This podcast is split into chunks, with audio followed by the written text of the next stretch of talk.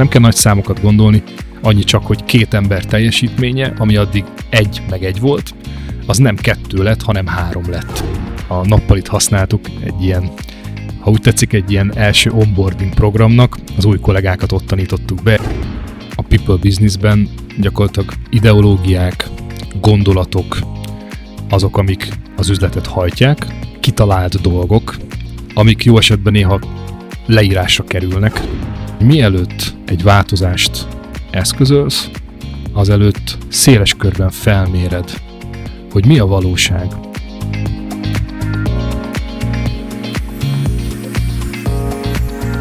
Mitől lesz egy cég sikeresebb a többinél?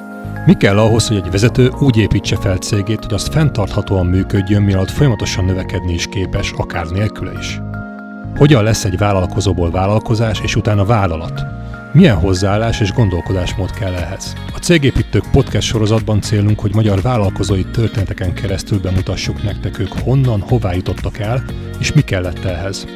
Szó lesz mindsetről, folyamatokról, rendszerekről, necces helyzetekről és felemelkedésekről, praktikákról és work-life balanceról.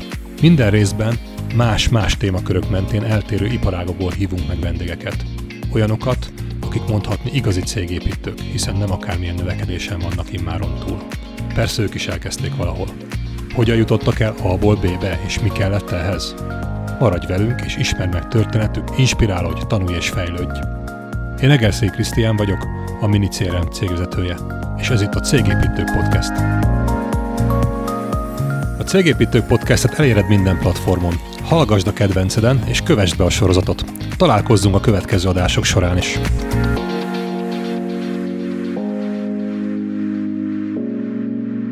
Vendégünk Sebestyén András, a Grantis pénzügyi tanácsadással foglalkozó cég alapítója, aki egy olyan piacon épített sikeres céget többet magával, ahol a legtöbb szereplő nyomulással értékesíti a portékáját. Nem akarok megbántani senkit, de ez a vízti ügynökös piacról nagyon sok embernek szerintem rossz élménye van. Ők viszont ebből kitörve csináltak szerintem valami nagyszerűt ezen a piacon, kiemelkedő, különlegest és, és nagyon értékest. Edukálnak, kommunikálnak, sikeres céget építenek, miközben hülyek maradnak az értékeikhez, és, és nem ezek a negatív dolgok vannak benne, amit nagyon sokan ehhez a szakmához társítanak. Köszönöm szépen, András, hogy itt vagy velünk. Köszönöm szépen a meghívást. Mitől egyedi a Grantis a többi hasonló pénzügyi alkuszcéghez képest? Hát nagyon örülök, hogyha úgy látod, hogy egyedi.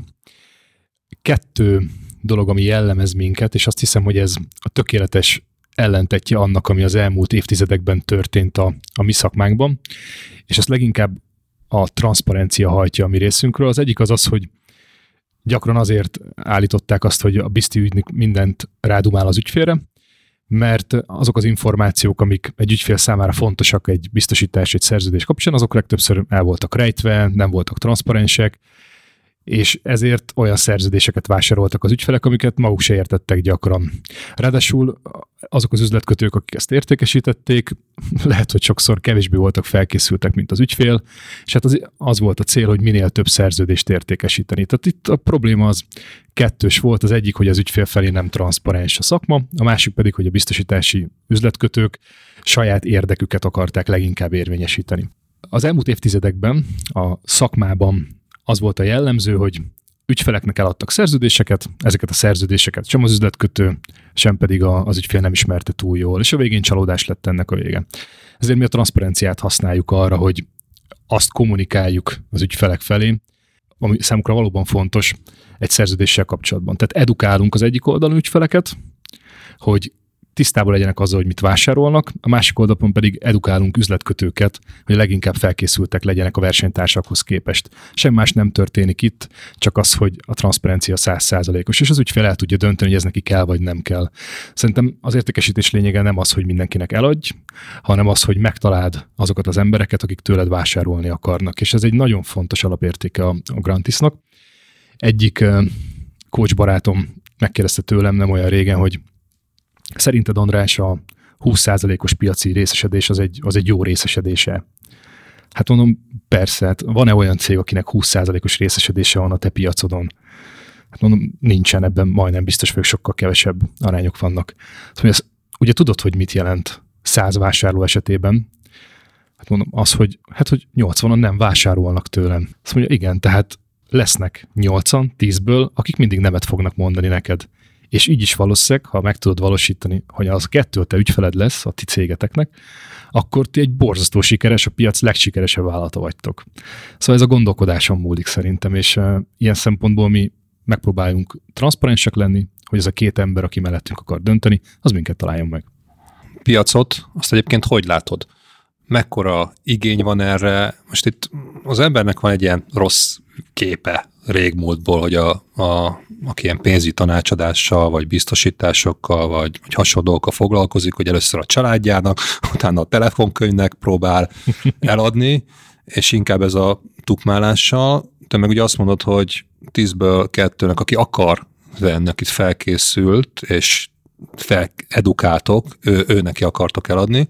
Ez így pariban van, mert egyébként most ez baromi jó dolog, hogy a húsz százaléka a tiéd, de azért egyébként, amit most mondtál, hogy a nyolcvan százaléka nem a tiéd, ez nem tőled vásárol, azért ha ebből az oldalról nézed, akkor még óriási potenciál van, vagy az is lehet azt mondani, hogy fú, miért nem vásárol az a nyolcvan is tőlem. Ezt így jól, jól gondolom, hogy, hogy azért nem olyan egyszerű nektek ezt, ezt a, akár húsz százalékot is megcsípni. Nagyon nem egyszerű, nagyon sokat változott a mi piacunk az elmúlt években.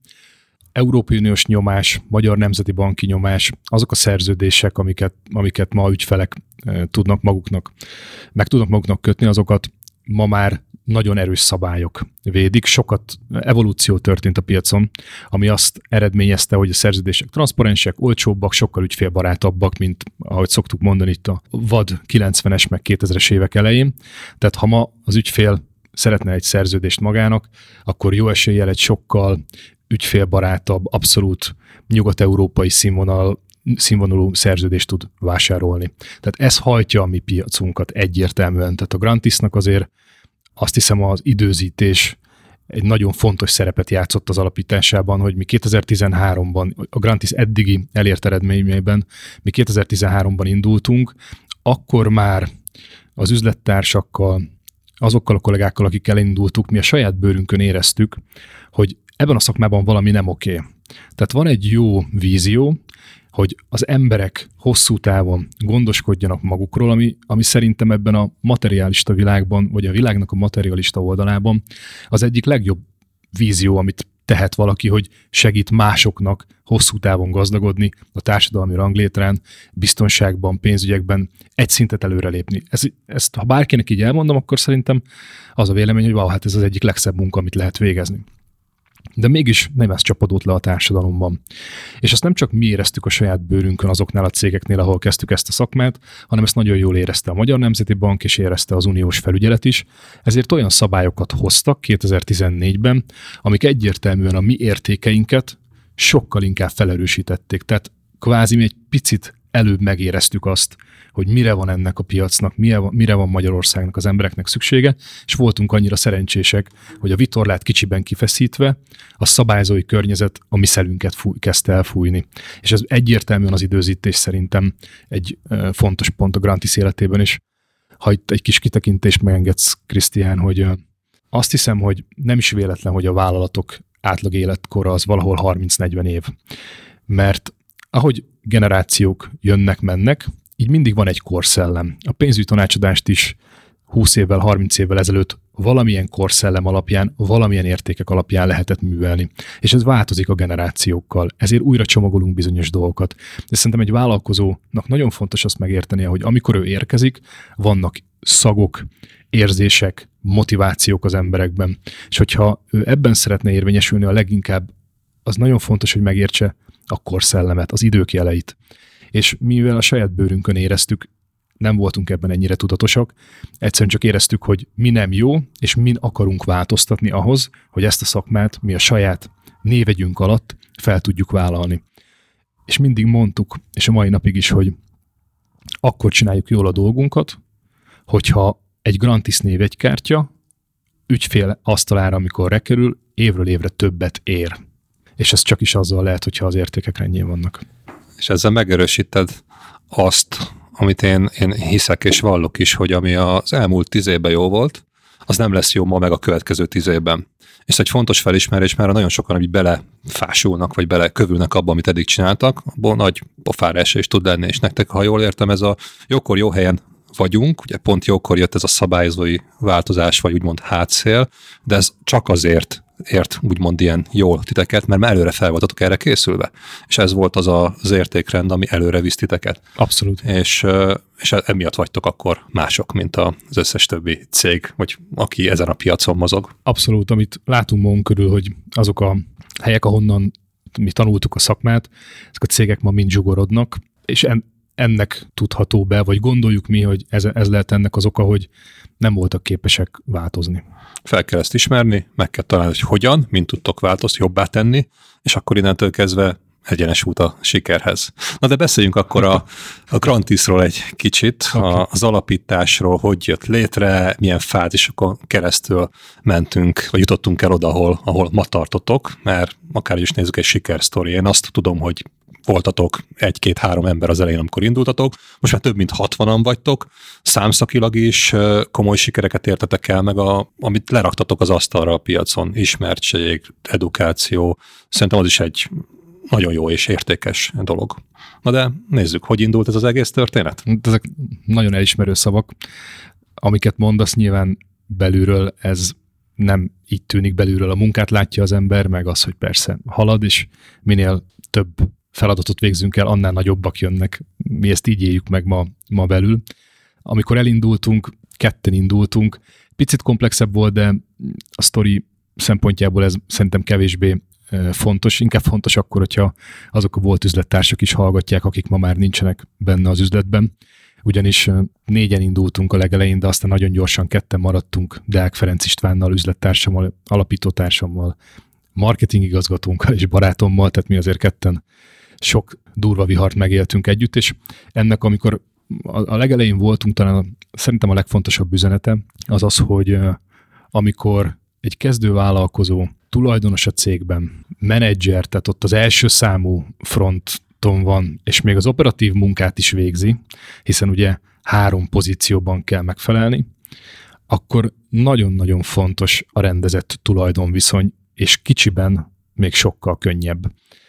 És amit ebből mi megtanultunk, hogy vannak támogató tulajdonosi struktúrák, és vannak hátráltatók. És akkor, amikor kvázi majdnem, hogy reggel még felkeltünk, elmentünk az irodába, ami egy második panel, második kerületi panel volt, Feri egész nap trikóba, meg melegítőbe ütötte a gépet, gyártotta a kontentet, én meg Én meg utaztam az országba, és tárgyaltam az első leadek, amik akkor bejöttek kétezer-tizenháromban.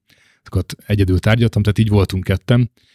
És ezekben az időkben kezdtük a munkát hajnalban, végeztünk délután, este felé, és még kellett, hogy ilyen nyolc-kilenc-tíz óra felé legyen arra idő, hogy a stratégiát átbeszéljük. És ezeken az egyeztetéseken jött az ki, hogy valójában hiába vagyunk négyen, itt az üzletet leginkább ketten építjük. És azt nem fogom soha elfelejteni, hogy az első ilyen komoly beszélgetésünk, amikor leültünk Ferivel, akkor azt mondtuk, hogy jó, itt most vannak kemény megkötöttségek a tulajdonosi szerkezet miatt. Ez egy péntek délután volt. Most leülünk ketten, és addig ettől az asztaltól nem állunk föl, amíg nem jutunk konszenzusra abban, hogy mi legyen a tulajdonviszonyokkal. Péntek délután négy-öt felé beültünk az egyik irodába, egy ilyen régebbi irodába. Hajnal háromig vagy négyig beszélgettünk, amiben volt érvelés, hangos szó nem, de, de tudtuk, hogy a motiváció az az, hogy itt a tulajdonosi struktúra azoknak, akik hajtják az üzletet, motiváló legyen. És hát nyilván ez fájdalmas szakítás volt, hogyha sok oldalról nézném, akkor van, aki számára ez kedvezőtlen is volt, de hogy szerintem az üzletben van az a pont, amikor fel kell tudni vállalni azt, hogy lesz olyan, aki nem jár annyira jól. Egy De szerintem, amit mondasz, ez nagyon fontos, mert nehéz döntéseket meg kell hozni a vállalkozásba, ez nem Igen. kérdés. És ha nincsen egy irány, akkor előbb-utóbb így elkezdenek Igen. széthúzni a népek, és ez egy cégnek a végét is jelentheti. Abszolút. Nektek tudatosan, jól átgondolva megterveztétek, és kell egy stabil mag, ketten voltatok, és ebből indult az egész. Az elején mindjárt egy nehézséggel találkoztatok, megküzdöttetek vele, meghoztátok, ami fájó döntéseket, és akkor innentől kezdve indultatok, és nem évekig egymással veszekedve, vagy egyet nem értve, játszmákat játszva ment félre a dolog. És akkor ez volt egy stabil alap. Így van. Egy panel lakásból indulva. És utána mi volt a következő lépés? Hogy kezdtetek el nőni? Mert yeah, most már nem ketten vagytok. Igen. Valószínűleg sokszor fogom azt a szót használni, hogy nagyon izgalmas, minden visszagondolva, nagyon lelkes leszek, hogy ezekről az időkről lehet beszélni. Tehát kétezer-tizenhárom májusában kezdtük együtt az üzletet, aminek volt egy nagyon izgalmas eredménye, az pedig, hogy a májusi hónap előtt Ferinek, mint tanácsadó, és aki közben az egyik weboldalt már szerkesztette, volt egy eladott szerződés mennyisége. És nekem is volt, amik mielőtt megismerkedtünk, egy havi átlagos eladott szerződés mennyiségem. Ugyanannak a cégnek a, az ernyője alatt ismerkedtünk meg. Mind a ketten vállalkozóként csináltuk, kvázi mondhatjuk azt, hogy egy ilyen alvállalkozói franchise rendszerben, és amikor májusban úgy döntöttünk, hogy oké, itt az értékek rendjén vannak, úgy néz ki, hogy mi tudunk együtt dolgozni, akkor nézzünk előre. Abban a pillanatban semmi más nem történt, csak az, hogy leültünk egy asztalhoz, és eldöntöttük, hogy együtt csináljuk, és mindenki elkezdett azzal foglalkozni kettőnk közül, amihez igazán ért, a következő hónapban meg háromszorozódott a teljesítményünk. Csak annyi, Arra, egy hónap alatt? A következő hónaptól háromszor akkora volt a forgalmunk, így van. Így van, mint, mint, mint előtte. Tehát májustól ez onnan beállt egyértelműen. Ő foglalkozott a contenttel, én pedig foglalkoztam a tanácsadással. Itt mi volt a titok? A tudatosság? Meg a fókusz? Abszolút az, hogy a felelősségek a megfelelő helyre kerültek, és a megfelelő felelősségkörben a megfelelő ember került. Tehát Feri ült a, a, a gép mögött, és a contentet gyártotta. Ugye mi egy értékesítés heavy szervezet vagyunk, én pedig foglalkoztam az ügyféllel, ügyfelekkel. Egy hónap alatt háromszorozás. Utána, mi hát ezután? Ez ment következő is. Lépés. Még meddig ment ez így? Ez, Minden hónapban? Ezen gyakorlatilag beálltunk utána erre a forgalomra, tehát nem növekedett tovább, ezt a háromszorozódást hoztuk itt, ezért nem kell nagy számokat gondolni, annyi csak, hogy két ember teljesítménye, ami addig egy meg egy volt, az nem kettő lett, hanem három lett. Tehát egy sokkal magasabb szintre tudtuk emelni a... Itt azt a, a számokat akarok mondani, az hogy kell elképzelni? Itt ez százezer forint volt, vagy milliók, mm. vagy... Ezt, ezt úgy kell elképzelni, hogy tizennégy-öt millió forint volt kettőnk forgalma addig, amíg külön csináltuk összeadva, tehát neki hét, meg nekem mondjuk hét, és abban a pillanatban, tehát mondjuk ezt mondhatjuk azt, hogy havi másfél, két, havi másfél millió forgalom, vagy havi egy egész két millió forgalom, és amikor elkezdtük együtt csinálni, a következő hónaptól ilyen három-három egész öt millió forintra állt be a forgalom. Ami egy kétszemélyes vállalkozáshoz akkor a mi elképzeléseink szerint egy tök jó szám volt. Szerintem emberi hiba, legalábbis az enyém biztos, hogy mindig azt gondolom, hogy ami éppen történik, ha azt kivetítem a múltra, hogy, vagy kivetítem a jövőre, hogy oké, akkor most itt tartunk, majd ez fog a jövőben történni, akkor nagyon vicces jövőképek tudnak az ember fejében megjelenni, hogyha, a múltba, hogyha visszanéz majd később a jövőből a múltba, akkor rájön, hogy hiába spekulálgatott, valami nagyon más jön ebből ki. És az illet nálunk is, gyakorlatilag kétezer-tizennégy januárjáig ez volt a felállás, hogy Feri és én, és ezt követően csatlakoztak az első kollégák kétezer-tizennégy januárjában. Ez egy megint csak ikonikus pillanat, ugyanebben a második kerületi panellakás harmadik emelete, az egyik szobában, telefonáló szobának használtuk a konyhát, és a, a nappalit használtuk egy ilyen, ha úgy tetszik, egy ilyen első onboarding programnak, az új kollégákat ott tanítottuk be, egy ilyen egésznapos előadást tartottunk, hogy hova tartunk, mi lesz ez a cég, mit fogunk csinálni öt év múlva, mekkora karrier lehetőség, hogy fogjuk a piacot felrobbantani, és elindultunk tizennégy január negyedikén, akkor már hatan vagy heten voltunk, így van. És onnantól kezdve a forgalom az, az megint csak talán négy-ötszöröződött. Tehát erre az évi ötven millióról fölmentünk utána erre a száz, száznyolcvan-kétszáz millióra. Egy év alatt. A következő évben így van. Magyarul tizenötről ötvenre, és nem ötvenről. Ilyen százötven-kétszáz közé, most pontosan meg nem mondom, de, de igen, tehát hogy ez így van. Az, az nagyon szép eredmény, és ez, ez két évben belül. Lényegében tizenháromról tizenötre. tizenöt végére így van, ez egy nagyon, nagyon gyors növekedés volt, így van. Brutális. Oké, okay. És de még mindig nem értük el azt a szintet, ahol most vagytok, tehát az még, még följebb van. É, így van. Utána mi volt a következő lépés, vagy? Hát a következő lépés az már... Ilyet már most mondtad, hogy kettőről fölmentetek, mit tudom, hat főre. Így, így van, hat-hét főre, így, így van, így van, és ezt követte, gyakorlatilag akkor már volt marketingünk, volt értékesítésünk, volt egy egyszemélyes ügyfélszolgálatunk. Itt elkövettünk egy hibát, hogy úgy gondoltuk nagyon az elején, hogy a, ha adunk tulajdonrészt, és ezt szerint, én hallom ezt mai kollégáktól, vagy vállalkozótársaktól, hogy ó, majd adok neki tulajdonrészt, és akkor csináljuk a bizniszt. Mi elkövettük azt, hogy nagyon gyorsan, azt hibát, hogy nagyon gyorsan adtunk tulajdonrészt, és egy év múlva ki is kellett vásárolni három-négyszeres áron ugyanazt az embert, mert nem működött jól a kémia, és hiába gondoltuk azt, hogy, hogy ő egy stratégiai ember. Attól, hogy valakinek tulajdonrészt ad, attól ő benne nem fog megjelenni az elköteleződés, az a tulajdonosi szemlélet, ami azokban az emberekben van, akik a prioritási listájuk elejére teszik a céget, akik azt mondják, hogy minden egyes döntés, ami a cégért történik, az fontosabb, mint az én érdekem az üzletben, mint tulajdonos, mint vezető, mint alkalmazott. Tehát, és ez nagyon kevés emberben van meg. Szerintem van, akiben ki tud alakulni, de ehhez idő kell. Ez és akkor nem a tulajdonrész, és nem is a tulajdonrész hozzá ezt meg, nem ha jól értettem. Azt látod, hogy nagyjából mennyit kaptak ezek az emberek tulajdonrészben? Egy százalékot, tizet? Nem, tíz, például ő, akiről most beszélünk, tíz százalékot kapott akkor. Nem is keveset. Nem, nem, is, nem is keveset, így van. De ez a mi a amatőrségünk volt. Ezzel együtt egy hatalmas tanulópénz, mert kicsiben megtapasztalni ezt a problémát, az utána óvatosságra intett minket, tehát ebből a hibából absz- abszolút tanultunk. És megkezelhető méretékű a- pénzről beszélünk. Abszolút, a- abszolút, abszolút, abszolút. Ami nem azt jelenti, hogy ez nem egy jövőbeni, nem lehet egy jövőbeni motivációs eszköz, csak nagyon a helyén kell kezelni. És akkor a következő szint az kétezer-tizenhat, amikor már közel húsz-huszonöten vagyunk, alkalmazottak, külön back office, és közel ilyen kétszázötven és háromszáz millió forint közötti árbevétel, tizenhatnak a, a vége, igen. Tehát ez már egy ez érzékelhető szervezet volt, és akkor itt jött egy, egy megint csak nagyon ikonikus pont a Grantis életében, hogy, hogy tizenhatban, amikor már úgy éreztük, hogy már mindent csinálunk, és mindent csak skálázni kell a szervezeten belül, akkor a fővállalkozónk úgy döntött, hogy aki a Magyar Nemzeti Bank licenszel rendelkezett, tehát hivatalosan mi az ő alvállalkozói voltunk, hogy neki nagyon megtetszett ez az üzlet, amit mi építettünk, ezért mi lenne, hogyha ezt innentől kezdve inkább neki csinálnánk, mint magunknak.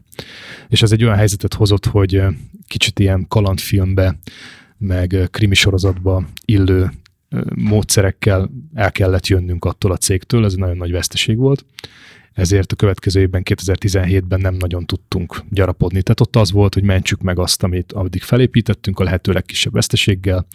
Ebben hihetetlen sztorik voltak, tehát majdnem harmincan voltunk, és gondoljátok azt el, hogy, hogy harminc ember, tehát annyira erős volt a csapat, és ez a trauma, hogy valaki az hatalmával visszaélve az üzletre rá akarja tenni a kezét, ez a harminc ember volt olyan meeting, ahol az akkori, ez a fővállalkozó, aki úgy gondolta, hogy az üzletet, üzletre rá akarja tenni a kezét, ő előtte színdarabot játszott egy meetingen, hogy igen, mi itt fogunk maradni, és akkor majd dolgozunk neked. És ez a harminc ember annyira összetartott, hogy egy hónapig tudtuk ezt a szín, színjátékot hozni, és hát sok veszteséggel, egy kicsit az újrakezdésnek a lehetőségével, de akkor, akkor már önálló lábra álltunk, és megalapítottuk a saját alkusz cégünket, ez kétezer-tizenhét már. Azért ez egy kemény, kemény sztori.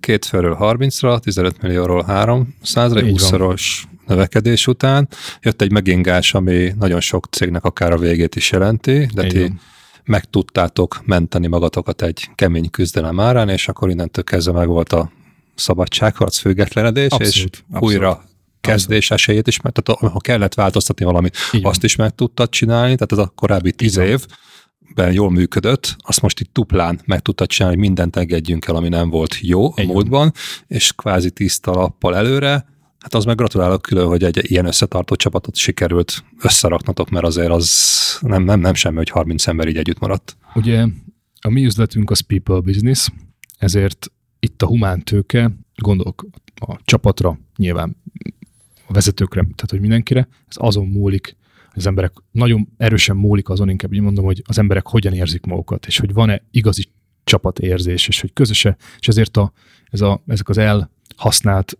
buzzwordök, hogy vision, mission, values, ez egy people businessben szerintem elkerülhetetlen. A, úgy, úgy kell ott lenni a falon, hogy a homlokára vésve mindenkinek, hogy, és mert hogy ez megválasztja az embereket, szelektálja. Ma, amikor jönnek hozzánk felvételizni, nagyon gyakran hallom azt, talán szinte minden alkalommal, hogy azért fogadták el a recruiternek a, az ajánlatát, legalább egy, addig, hogy ezt meghallgassák tőlünk is, vagy azért döntöttek úgy, hogy tanácsadóként jönnek hozzánk, mert azok az értékek, amiket ők látnak a weboldalon, vagy most, hogy már itt vannak a falainkon, és mindenhol ki vannak téve, ezek úgy érzik, hogy ehhez ők tudnak csatlakozni. És ezek az értékek azok, amik a csapatot összetartják. Szerintem jó, szerencsések voltunk, és jó embereket sikerült a jó időben megtalálnunk, és ezek az értékek, ezeket az embereket összetartották. Hozzáteszem, ebben a helyzetben, amikor ez a szakítás bekövetkezett, akkor döntöttünk úgy, hogy pár embert nem is hozunk magunkkal, tehát nekünk ez jelentette ezt is, hogy oké, okay, a múltra visszanézve vannak azok, akik lehet, hogy nem voltak jó választások, és akkor nem, nem vittük magunkkal őket. Értem. Az is egy komoly mérföldkő volt a cég életében, és ezután és hát, hova, hogyan lett a következő szint? Az igazság, vagy van még fölötte? Újabb szint?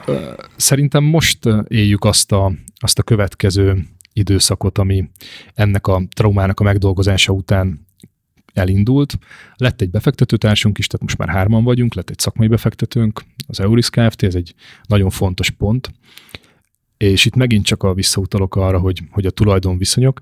Ugye most írunk kétezer-huszonegyet, ők tizenhétben a, a, a mi cégünk megalapításába segítkeztek, és azóta kvázi mentorkodnak velünk, felettünk, mellettünk, mivel ők hoztak egy jó, a multiszemléletnek a jó oldalát, szabályok, szabályzatok, folyamatok, pénzügyi tervek, ezért borzasztó sokat tudtunk tőlük tanulni, és velük indult a következő éra, amiben nagyon bízom, hogy sokáig fog tartani.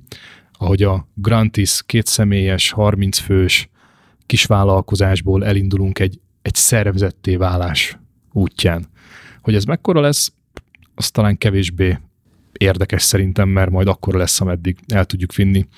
Ez kevésbé izgat, mondjuk engem, inkább izgat az, hogy, hogy, hogy ebből a szervezetből kihozzuk a legtöbbet, mint hogy szerintem egy sportoló is arra törekszik, hogy megnyerje a versenyt, de akkor lesz igazán elégedett, ha azt érzi, hogy a saját képességeiből a lehető legtöbbet kihozta. Aztán, hogy ez hányadik helyre lesz elég, majd meglátjuk. És most ez, a, ez az időszak van, ez a szervezet. Most hol tartotok számszakilag?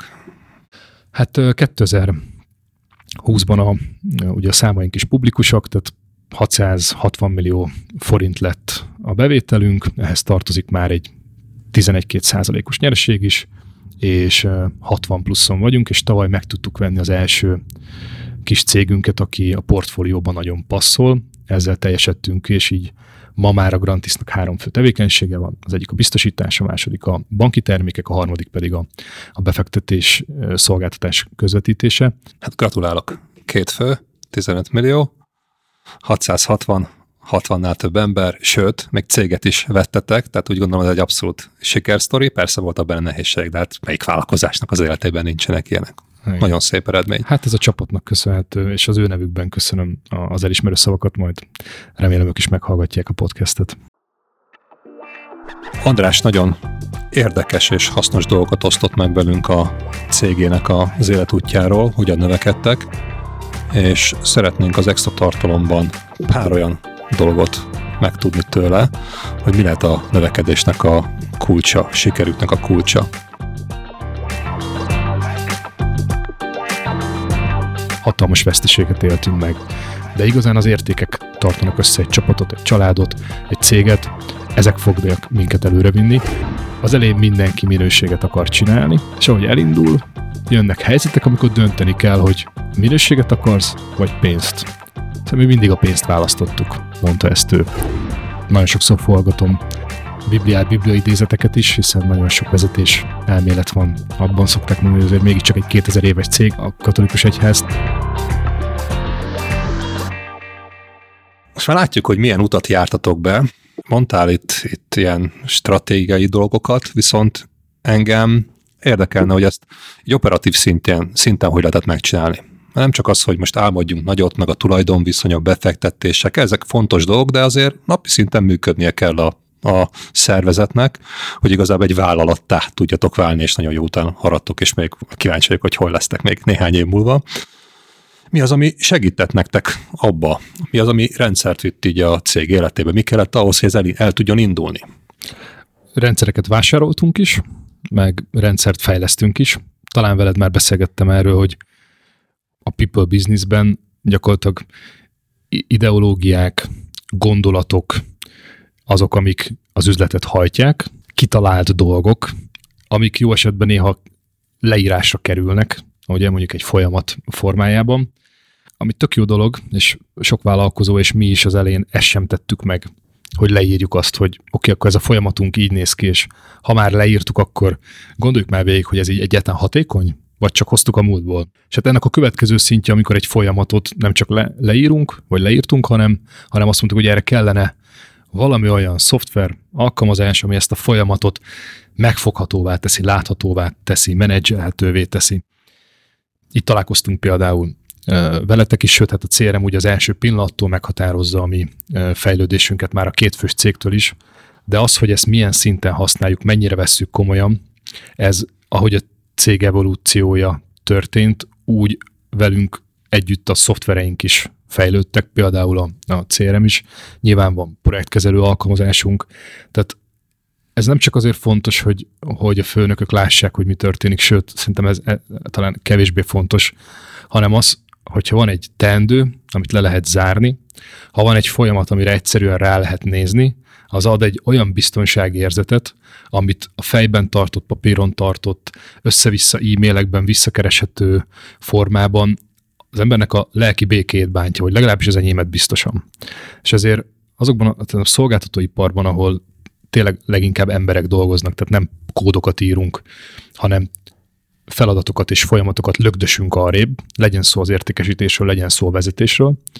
Ha ott egy folyamat látható, tetten érhető, megnézhető, hogy hol áll, akkor az embereknek az ad valami olyat, amit csak a matéria képes, amit meg tudsz fogni. Sokkal könnyebb így dolgozni. Értem a amit elmond, nagyon érdekesen fogalmaztad meg, hogy legyenek folyamataink, azt mondtad, de igazából azt mondtad, hogy volt folyamatotok, mindenkinek van folyamata, van. Csak nincs leírva, mert a fejünkben ott van valahogy működünk, és ezt össze kell szedni, tehát hogy ez mindenkinél megvan, nézzük meg, és onnantól kezdve, ha jól értem, az első pillanattól már egy cé er em rendszert használtatok, hogy meglegyen minden, ne vesszen az információ. Lehet, hogy még nem a legkifinomultabb formája volt meg a nulladik pillanatban, de ez is folyamatosan fejlődött veletek, hogy a cég is fejlődött. Így van. Hát az elején inkább csak azt mondom, hogy a cé er em az arra volt jó, hogy a, az online marketingből beérkező leadek valahol számon legyenek tartva. Ma meg már ott tartunk, hogy a toborzás kiválasztásnak is legyen szó akár egy ügyfélszolgálati vezetőről, legyen szó egy tanácsadóról, és a, a cé er em-ben van automatizálva, és gyakorlatilag, ha úgy tetszik, mi egy picit magunkra is szabtuk a, a cé er em-et ezáltal. Ezt köszönöm is nektek, hogy ebben nagyon nyitottak voltatok. Ezt jó hallani, mert nagyon sokszor azt hallottam, hogy cé er em, ügyfeleket, ügyfélkapcsolati rendszer, ügyfeleket, értékesítési lehetőséget lehet benne tárolni, ami biztos, hogy nagyon sarkalatos, egy fontos pontja egy cég életének, mert ugye a bevételből él mindenki. Viszont amit itt azt mondtál, azt mondtad, hogy most már ilyen toborzási há er folyamatokat, projekt, mindenféle dolgot kezeltek benne.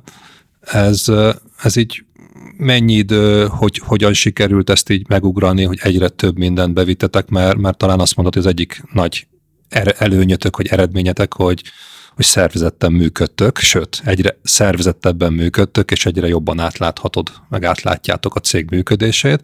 Mindezt úgy, hogy nem a nagy testvér megfigyelő eszközét használjátok, hanem a munkatársak, kollégáknak a tevékenységét segítő, vagy hatékonyabbá tevő eszközt. Azért ez egy nekem nagyon, nagyon tetsző mondás.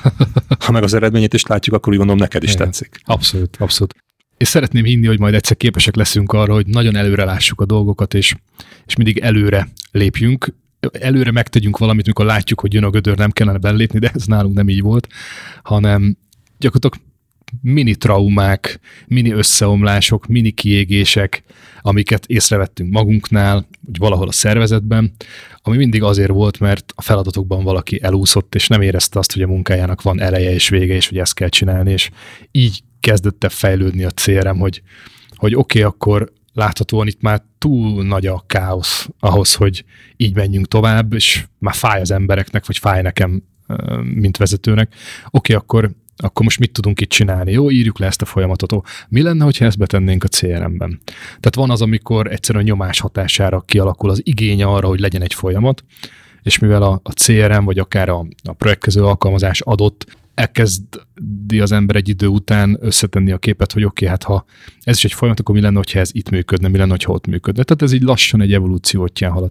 A másik pedig az, amikor már ez megvan, és éreztük a hatását annak, hogy milyen jó, hogy van egy folyamat vezér, vezérlésünk, hogy akkor nézzük már meg, hogyha a jövőben fejleszteni akarunk, akkor ahhoz passzul-e ez a szoftver? Tehát mondjuk szeretnénk egy új termék értékesítését bevezetni. Mi lenne, hogyha arra egy külön folyamat lenne, és ezt a folyamatot annak megfelelően, ahogy a termék értékesítési ciklusa van, azt rászabnánk a cé em-re, vagy ugyanígy a projektek kezelésénél, és hogy mi lenne, hogyha már az első pillanattól kezdve az a fejlesztés, amit végezni akarunk, az ebben a szoftverben történne meg. Szerintem ezzel semmi újat nem mondok valószínűleg a hallgatóknak. Egy idő után megérik az igény mindenkiben arra, hogy hogy úgy menjen be a munkahelyére, hogy, hogy van kedve dolgozni, és úgy jöjjön a munkahelyére, hogy azt érzi, hogy oké, ma is csináltam valamit. És ez az ilyen üzletekben, mint a miénk is, ez egy elengedhetetlen dolog. Ugye itt amennyire jól érzékelem itt nálad, a rendszer szemlélet és a rendszer használat az nem kérdés. Ez kell a cégbe, sőt az első pillanattól kezdve így kell, és egyre jobb lett. Viszont hogy van ez a kollégáiddal? Mert ugye elején ketten voltatok, akkor a két alapító, náluk nem kérdés, hogy kell a rendszer. Amikor már hatvanan vagytok, akkor a kollégák is ugyanilyen lelkesedéssel, ugyanígy értve ennek az egésznek a lényegét, haszn- örömmel használják a rendszert, vagy azért itt voltak küzdelmek, hogy mindenki megértse és jól használja? Általánosan válaszolok, tehát nem csak a cé er em-re, hanem minden szoftver, amit használunk. Sosem könnyű, vagy legalábbis nekünk eddig sosem volt könnyű elérni azt, hogy egy szoftver penetrációja az gyors legyen, és, és, és, és szuper legyen, és száz százalékos legyen. Ezt is meg kellett tanulnunk, hogy hogyan tudunk úgy egy szoftvert vagy egy új eszközt bevezetni, hogy annak széles elfogadottsága legyen. És uh, például mondjuk a cé er em-mel kapcsolatban egy ilyen ikonikus pillanat, amikor ezt az első három uh, tanácsadó kollégát kétezer-tizennégy januárjában, akik sosem használtak még akkor cé er em-et, és a, talán a legjobb, hogy én sem használtam jól, pedig aztán, ha valakinek rá kellett volna erre szoknia, az én voltam. Na de a, a tanításnak a, az igénye, hogy nekem most meg kell nekik tanítanom, hozta azt, hogy oké, okay, akkor most ebben nagyon fel kell készülnöm, akkor ezt most nagyon jól le kell írnom, mert nehogy már azt lássák a kollégák, hogy én a cégnek a tulajdonosa, amit éppen meg akarok tanítani, azt nem ismerem.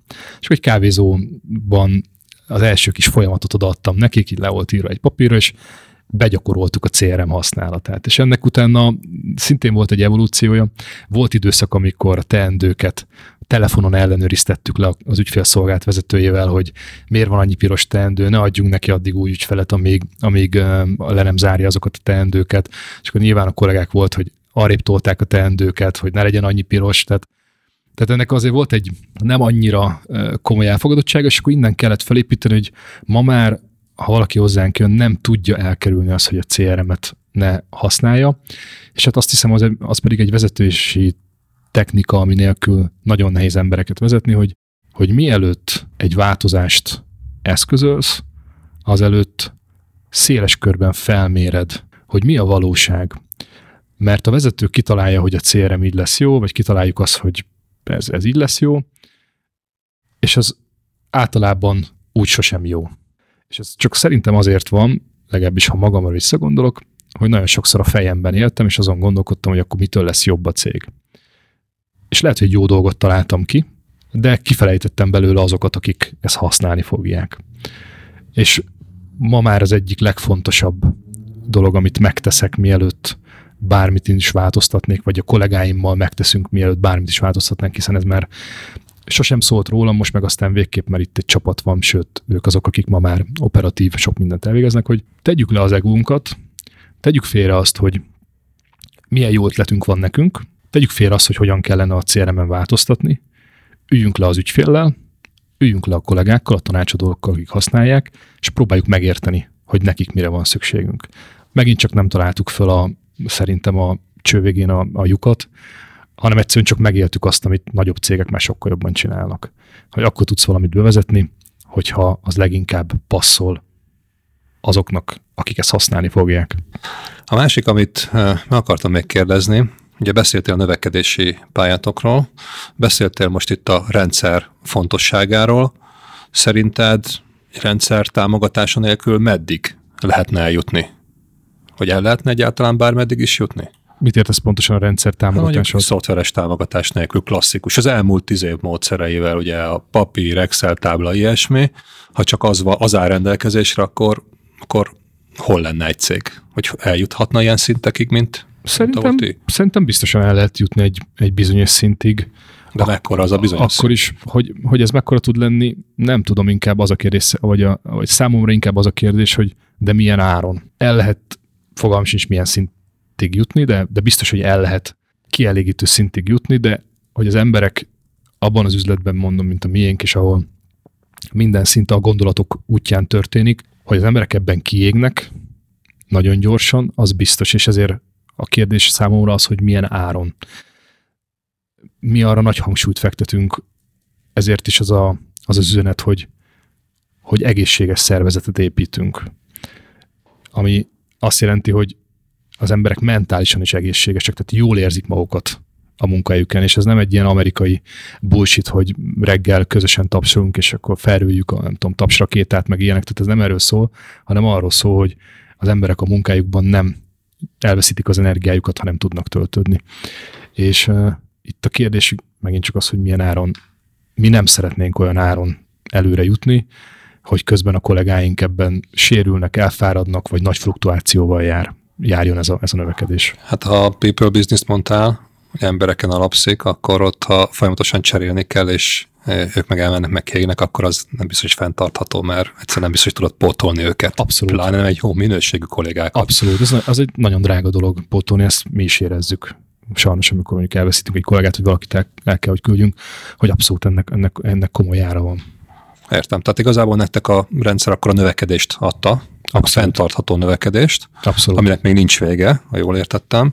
És emellett előjött most egy, egy nagyon fontos megállapítás, amit szerintem nem is nagyon lehet hallani így a, így a médiában, hogy egészséges szervezet, vagy hát lehet hallani csak más kontextusban, hogy ti odafigyeltek akkor nagyon arra, hogy ne csak egy fenntartható, jó eredményekkel bíró, transzparens, megfelelő értékrendű céget, vállalatot építsetek, hanem a benne dolgozó emberek azok ezt örömmel tegyék, és, és jól érezzék benne magukat. Ha abszolút. Jól értem, akkor valami ilyesmit próbáltál ezzel az egészséggel. De igazából mondd el te, hogy pontosan mi ez az egészséges szeret, ami nektek nagyon fontos, mert szerintem nem nagyon beszél mit senki.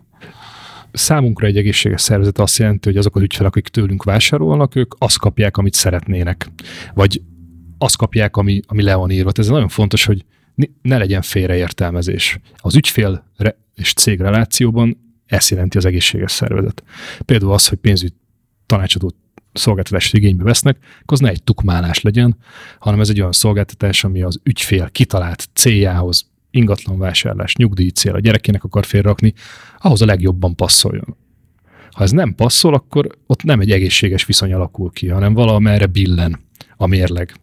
Cégen belül pedig, ha struktúrákról beszélünk, mert pedig a cég az egy, a matériában csak egy struktúra, vagy Harari óta tudjuk, hogy egy, egy hitrendszer, amiben sokan hisznek, akkor nagyon egyszerűen lefordítható pozíciókra, azokhoz tartozó felelősségi körökre, ezek az üzemeltetés, és projektekre, amik később vagy felelősségi körré válnak, vagy egyszerűen megszűnnek. Ez a növekedésnek az alapja.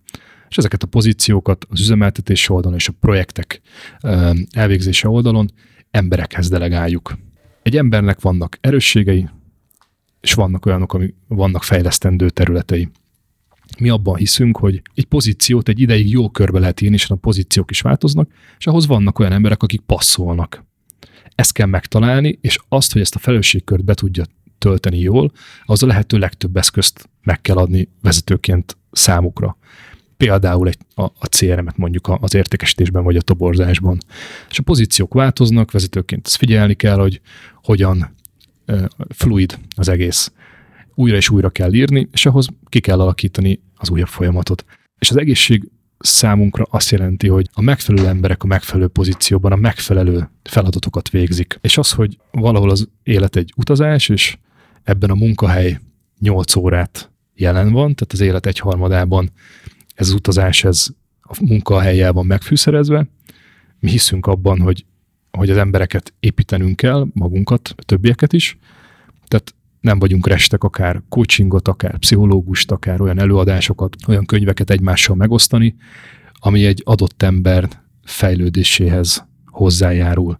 Mert egy egészebb ember az üzletben, egészebb ember lesz otthon is, és ha otthon is egészebb a családdal, akkor úgy jön be másnap reggel, hogy ott még jobban teljesít. És szerintem az egészséges szervezet számunkra ezt jelenti, hogy jó helyen vagyunk, a megfelelő pozícióban, persze ez meghozzuk a megfelelő, ha kell, nehéz döntéseket, és megpróbáljuk ezt az állandóan mozgó fluid szervezetet úgy táplálni szellemi tudással, energiával, hogy, hogy ez haladjon előre. És mi egyébként a tervetek így a jövőre nézne? Ha, ha szeretnétek eljutni, mondtad, hogy vállalattá válni, most vagytok egy ilyen hatszázhatvan millió szinten hatvannál több emberrel, van-e konkrét cél? Egy évre, három évre, valamilyen időtávra így magatok elé nézve? Hát leginkább abban gondolkodunk, hogy milyen projekteket kell ahhoz elvégeznünk, hogy azokat az igényeket, amiket ma látunk, hogy a piacon megjelennek, vagy erősödnek az ügyfelek oldalán, azokat jól ki tudjuk szolgálni. Tehát inkább gondolkodunk abban, hogy mit szeretnénk a piacnak adni, mit szeretnénk az ügyfeleknek adni, és hogyan tudjuk ezt adni úgy, hogy lenyűgözzük őket.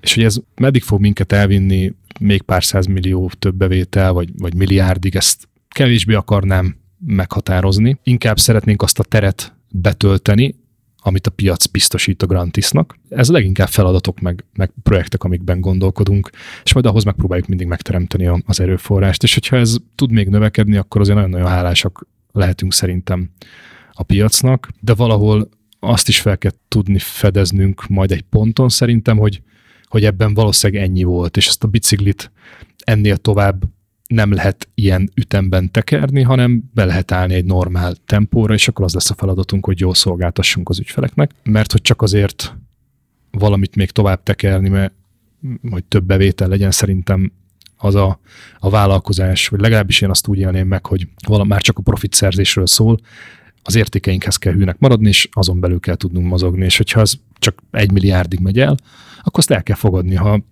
többre vágyunk, akkor majd más üzletet kell indítani, nem tudom. Ha jól értem, akkor nincs vége nektek a növekedési pályának, és ha egyébként elérted a csúcsot, ez egy fontos dolog volt, hogy ismerjük fel a saját határainkat, hogy meddig érdemes abba az irányba menni, utána pedig akkor akár váltani, hogy hatékonyabbá tenni a szervezetedet. Abszolút. És abszolút. Ez is lehet egy olyan irány, hogy nem a plusz számokat hajhászod, hanem az eredményességet növeled, ami megint valamilyen szenten számokba leírható, és ahhoz pedig gondolom a folyamatok, rendszerek Abszolút. Fejlesztése lesz az irány? Abszolút.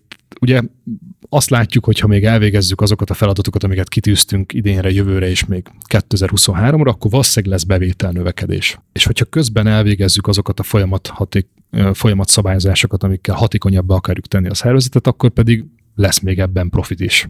Tehát ebben gondolkodunk, hogy hogy a piac talán majd díjazza ezeket a törekvéseket, de igazán cégvezetőként ezt a két dolgot tudod csinálni, tehát elvégzel, fel, elvégzel feladatokat azért, hogy legyen még bevételed, a piac szeresse azt, amit nyilván olyat, ami lenyűgözi az ügyfeleket, és közben meg a belső munkát elvégzed, hogy hatékonyabb legyél, konszolidálsz, ugye ez, ez egy kifejezés a, arra, hogy nem mindig lehet növekedni. A konszolidáció az nem egy olyan dolog, ami, amitől félni kell, lehet, hogy bevételcsökkenésre is ér. Az azért van, hogy amit addig építettél, az szétszálazva hatékonyabbá tedd szerintem. Visszagondolom most a beszélgetésünkre, azért nem ijedtetek meg ezektől a nehéz döntésektől már az elejétől, menet közben sem, mert egy, egy működő valamit így nem tudom, így menet közben szétkapni, mint egy autót így vezetés közben elkezdesz átalakítani, mert nem csak az, hogy egy apró hibát kijavítasz rajta, és egy jobbat, gyorsabbat, hatékonyabbat, újabbat csinálsz belőle, azért az egy komoly kihívás, és szerintem erre nem mindenki merné így rámondani, oké, csináljuk. Hát ugye David Attenborough-nak volt egy nem teljesen adekvát példája erre, de szerintem zseniális a gondolat, és át lehet ide is ültetni, hogy egy véges bolygón, aki azt hiszi, hogy a növekedés végtelen, az őrült. És szerintem ez igaz a cégekre is, hogyha te azt hiszed, hogy állandóan növekedni fogsz, az egy őrültség. Hát ez egy szervezet, emberekből épül, és az ember önmagában, mint egység sem növekszik állandóan, hanem vannak platók, amikor tanulsz, aztán azt megfogadod, beépítetted, hogy ez a cégben is ilyen. Ez egy értékes mondat volt, és, és itt a beszélgetések végénkre ez egy nagyon jó zárszó is volt. Ezzel én szeretném megköszönni ezeket az értékes gondolatokat. Hiszen fontos dolgokat említettél, hogy honnan, hogyan tudunk eljutni egy következő szintre. Fel kell ismernünk a saját korlátainkat, azon, ha látjuk a jövőt, akkor, akkor hangoljunk, változtassunk, ne féljünk beleállni és, és, és kemény döntéseket meghozni.